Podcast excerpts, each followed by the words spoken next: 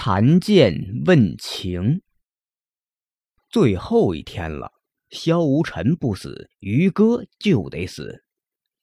萧无尘是谭剑门门主，二十年前他凭一柄剑纵横江湖，也许深感自己杀孽太深，二十年来他从未踏出谭剑门半步。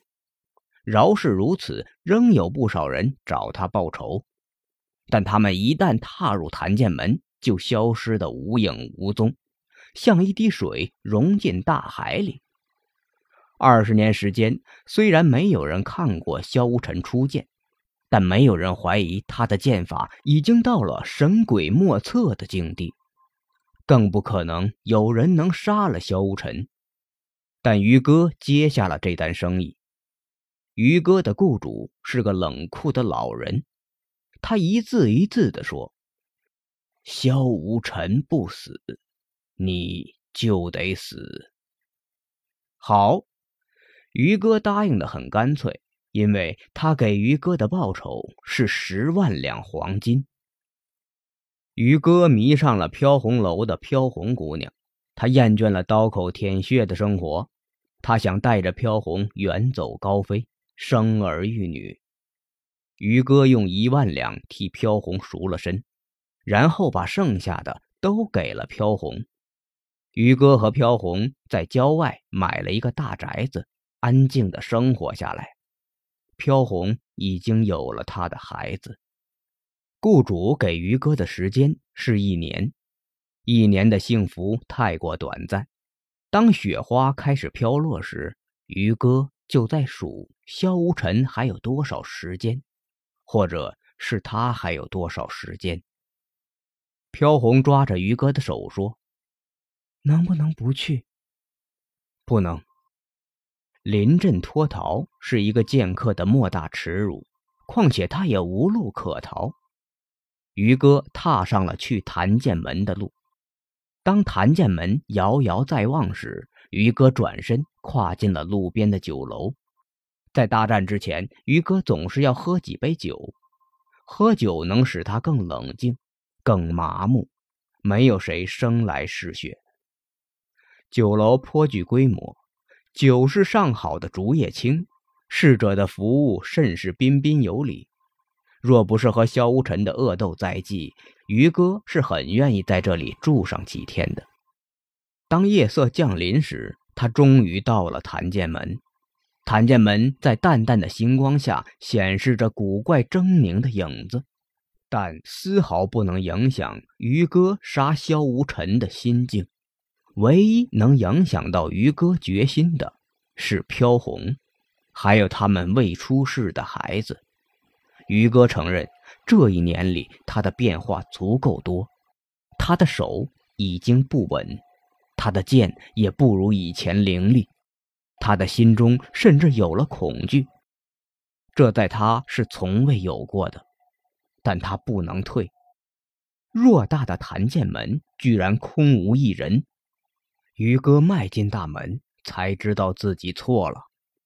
有一个魁梧身材的黑衣人正背对着他，浑身透着一种凛然不可侵犯的气势。你知不知道我是谁？黑衣人看也不看身后，说：“我是来杀萧无尘的。你只要不是萧无尘。”就该阿弥陀佛了，于哥倨傲地说：“你见到我一定很惊讶。”黑人缓缓地转过身，其实从他的口音，于哥就知道他就是他的雇主。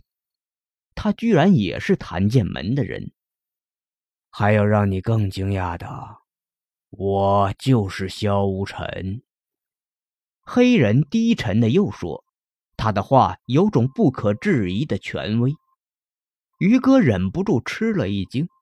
雇主就是萧无尘，萧无尘出钱叫人杀他自己，世界上只怕再也没有比这更荒谬的了。萧无尘说：“你想不想知道我为什么请你杀我？”萧无尘似在征求于哥的意见。却不等他回答，就接着说：“这是英雄的悲剧。我想，所有的英雄都跟我想法一样。有一日，他成了英雄，就会害怕被人击倒，害怕他所有的光环被他人一招抹掉。像我，即使武功再高，也终日提心吊胆，害怕哪一天避得了明枪，躲不了暗箭。你应该明白我的心境吧？所以你就出钱请人杀你，这样就可以提醒你不可预知的危险就在眼前，你就不敢掉以轻心，整日如临大敌，你就得加倍练剑，努力提升自己。但这仅是你的理由，你还有一个不可告人的目的，你请的都是江湖上实实在在可以威胁到你的人。但一个人有了十万两黄金后，自然贪图享乐。那时弄得心也散了，手也疲了，自然不再为你所惧。还有，你一路上安排伏兵，消耗他们的体力，你好以逸待劳。像你这样的人，岂不污了“英雄”二字？萧无尘苦笑一下，哈哈哈，你说的对极了。飘红就是我安排在你身边的。如果你肯放下剑，我会放你们一条生路。是吗？放过我，你还能睡得着吗？拔剑吧！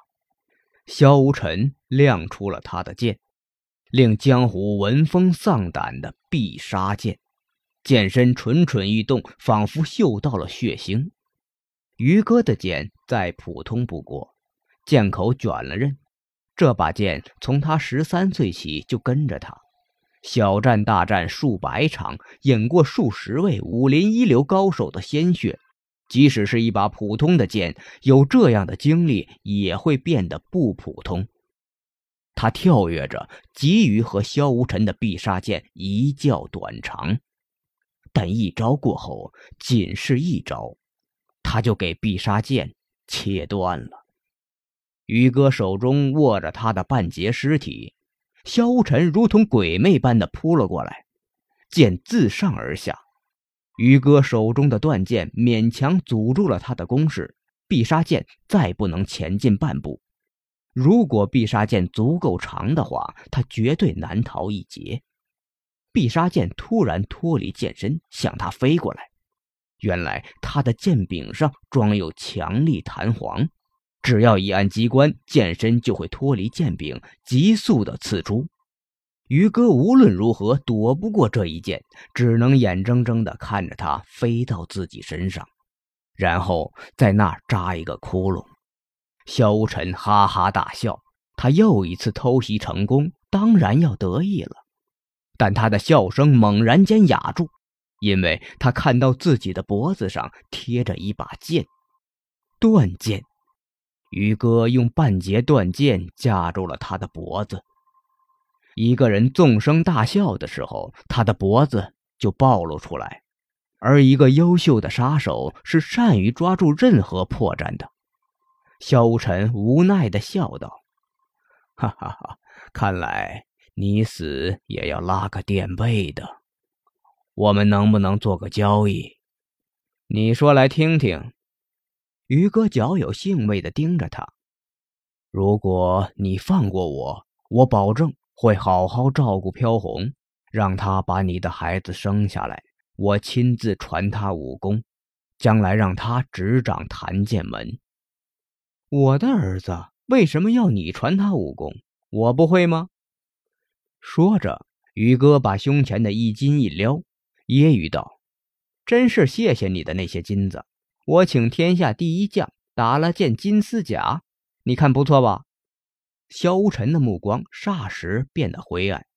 于哥继续说：“所有的环节你只错了一步，就是飘红竟然会喜欢上我。他怕我会死在你手里，所以就把你这一击必杀的绝技透露给我。为了飘红，我不杀你，你毕竟是他的亲爹。”但为了我们的安全，我也不能放过你。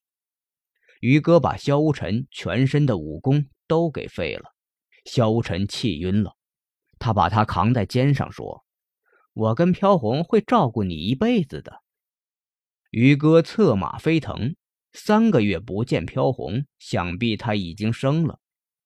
家还是那个家。